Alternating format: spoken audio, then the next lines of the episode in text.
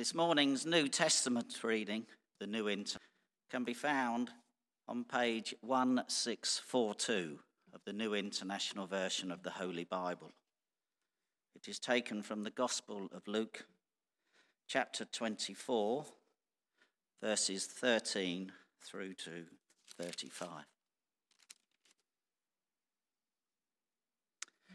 Now, that same day, two of them were going to a village called Emmaus, about seven miles from Jerusalem. They were talking with each other about everything that had happened. As they talked and discussed these things with each other, Jesus himself came up and walked along with them. But they were kept from recognizing him. Walk, he asked them. They stood still, their faces downcast. One of them, named Cleopas, asked him, Are you only a visitor to, to Jerusalem and do not know the things that have happened there in these days? What things? he asked. About Jesus of Nazareth, they replied. He was a prophet, powerful in word and deed before God and all the people. The chief priests and our rulers handed him over to be sentenced to death, and they crucified him. But we had hoped that he was the one who was going to redeem Israel. And what is more, it is the third day since all this took place. In addition, some of our women amazed us. They went to the tomb early this morning, but didn't find his body. They came and told us that they had seen a vision of angels who said he was alive. Then some of our companions went to the tomb and found it just as the women had said. But him, how foolish you are, and how slow of heart to believe all that the prophets have spoken.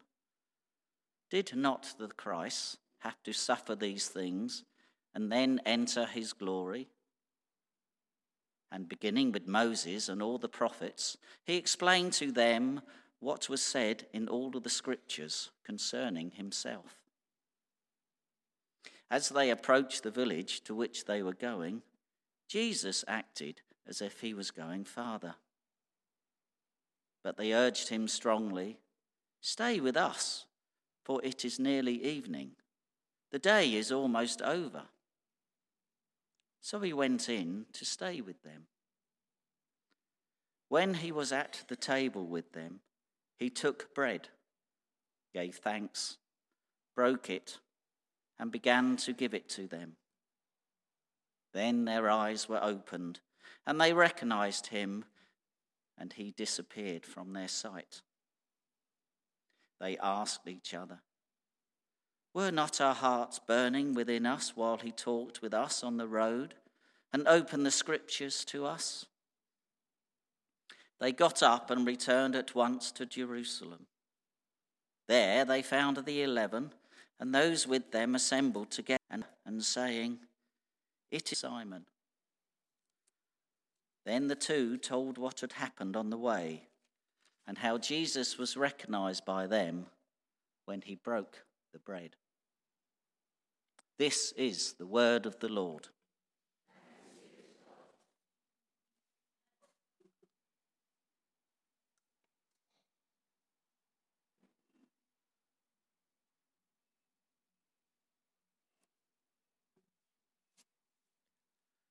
May the words of my mouth and the meditation of all our hearts be acceptable in your sight, O Lord, our rock and our Redeemer. Amen. Good morning.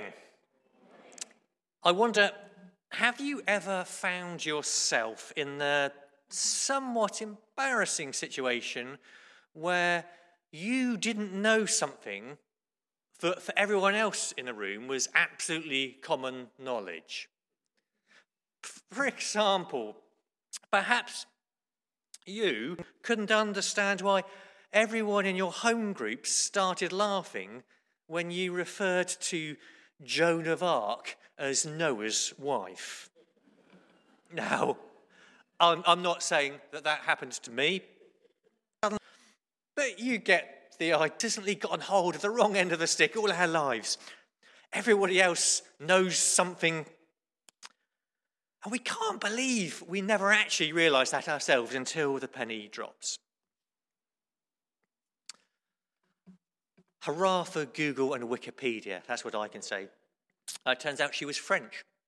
Um, so, in today's reading, the two followers of Jesus found themselves walking on that road to Emmaus in a state of ignorance. Now, their predicament was a lot more serious than the rather silly example I've just given. They found themselves in the grip of despair following the death of their Lord Jesus. Their world, their expectations had just been ripped to shreds. They had expected so much from Jesus. They said themselves, He was a great prophet, but they had hoped for even more. Perhaps he was even going to be their long awaited Messiah.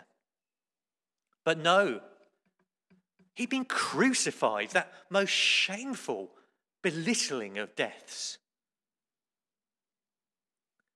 And yet, earlier that morning, their friends had claimed some, had visions of angels, but then they were women, so who to believe? And as they're walking along, then this chap comes out of nowhere, starts walking alongside them. They get chatting, and they tell him everything about their time with Jesus and their expectations of him. And then this bloke talks them through the scriptures, the Jewish scriptures in which they were so well versed. And as he spoke, slowly the penny started to drop. All the things they thought they knew, all the assumptions they'd made, all the times they hadn't quite paid close attention in their history lessons or in the synagogue. This man was making everything clear to them. And then he breaks bread. Jesus. From despair to hope and joy. An encounter with Jesus and not even realizing it was Jesus until the very end. Came clear for them. They had been in despair, confused, lost, but now suddenly they had deep hope deep, and joy and hope for the future. And really, this is our Easter story. Jesus' resurrection allows us to understand the world in a whole new way. We realize now that Jesus is the first fruits of God's new creation, that new heaven and new earth that we're promised. That new creation that we are invited to, our own inheritance. Jesus came to bring us fullness of life. And as Easter people, we will witness to the joy and the hope of that new creation. Jesus journeys with us. And uh, something great I heard just before the start of the service was how surprised we are even now when Jesus shows up and walks alongside us. Jesus helps us to understand our story. And actually, more often than not, we don't understand until perhaps it's a little bit too late for the age Jesus when the revelation hits. We witness in really practical ways, in really desperate situations, what the fullness of life should look like, that new creation. We see the image of God in every woman, man, child in our world. We journey alongside people in our world's poorest communities to witness to fullness of life. We have a strapline we believe in life before death. And it's our firm faith that, that Christianity is not just about getting to heaven when we die, it's about fullness of life here and now. And it's about witnessing to how life will be on the new earth when God recreates it.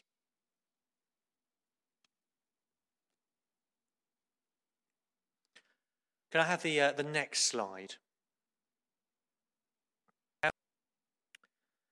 In the community that we heard about uh, in the film just now, uh, Saoula in rural Sierra Leone, Christian Aid and the partner organisations that we work with started off engagement in that village with uh, that's a picture of it though, that piece of paper on the floor on that slide now. A PVC assessment. So Remember how Nurse Judith said in the film that the community was not working together when she first arrived? Well, that's what my colleague Joanna has also found. I, I had the privilege of uh, meeting Joanna when she visited the UK a couple of weeks back. She's the Auntie Joanna that was featured in the video.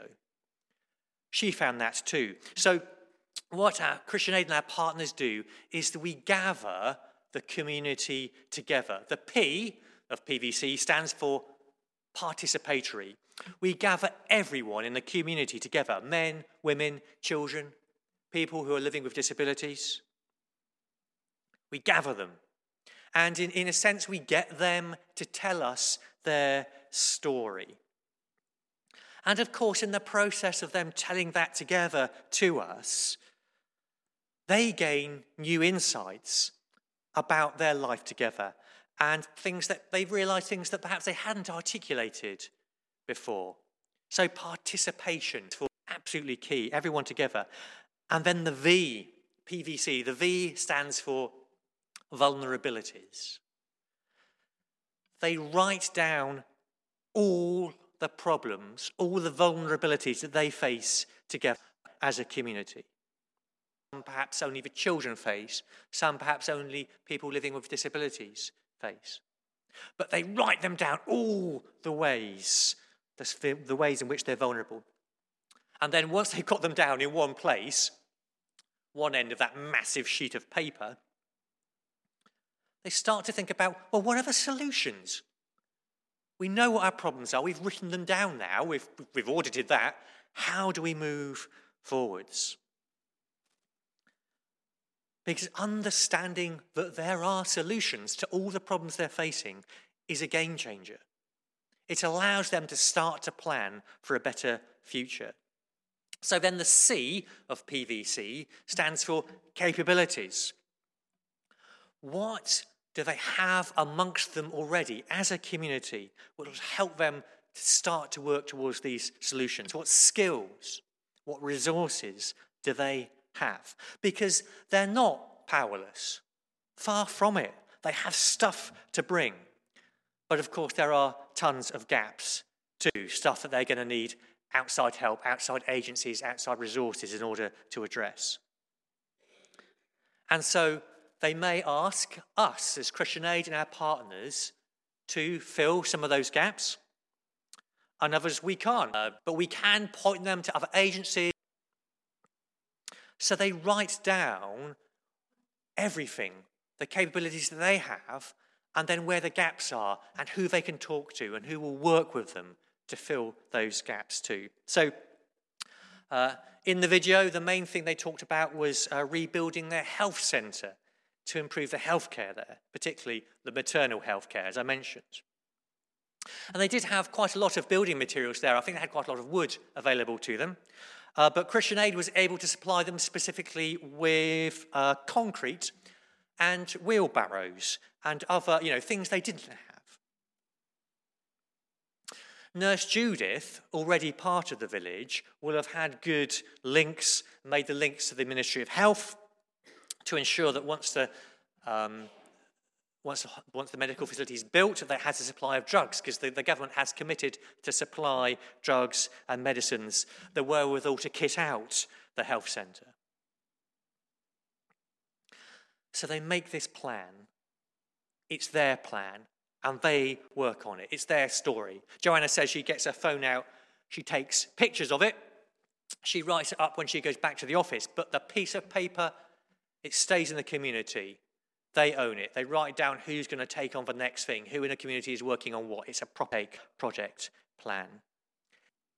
Yeah, they do invite us and others to assist them, to help them on their journey.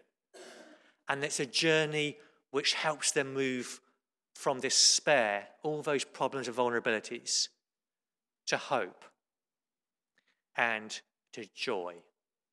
Could we have the next slide?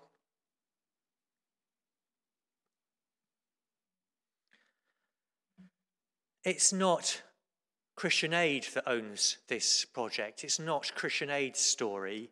It's them that owns it. It's their story. You can see the joy in their faces when uh, Joanna shared pictures of her time with the villages. There's so much joy and celebration going on. We've helped them to see how fullness of life can really be possible in their communities. And there's so much more going on in that community than I've got time to share with you this morning. Um, so many more facets to that. But the health centre is such a great one. Before they thought it was God's will that their baby would die. They thought it was God's will if a mother died in childbirth. And we've helped them to see that it's God's will that they live their lives together, fullness of life, as well as they possibly can. Too, because Christian Aid is born from the churches of the UK and Ireland. This is our story.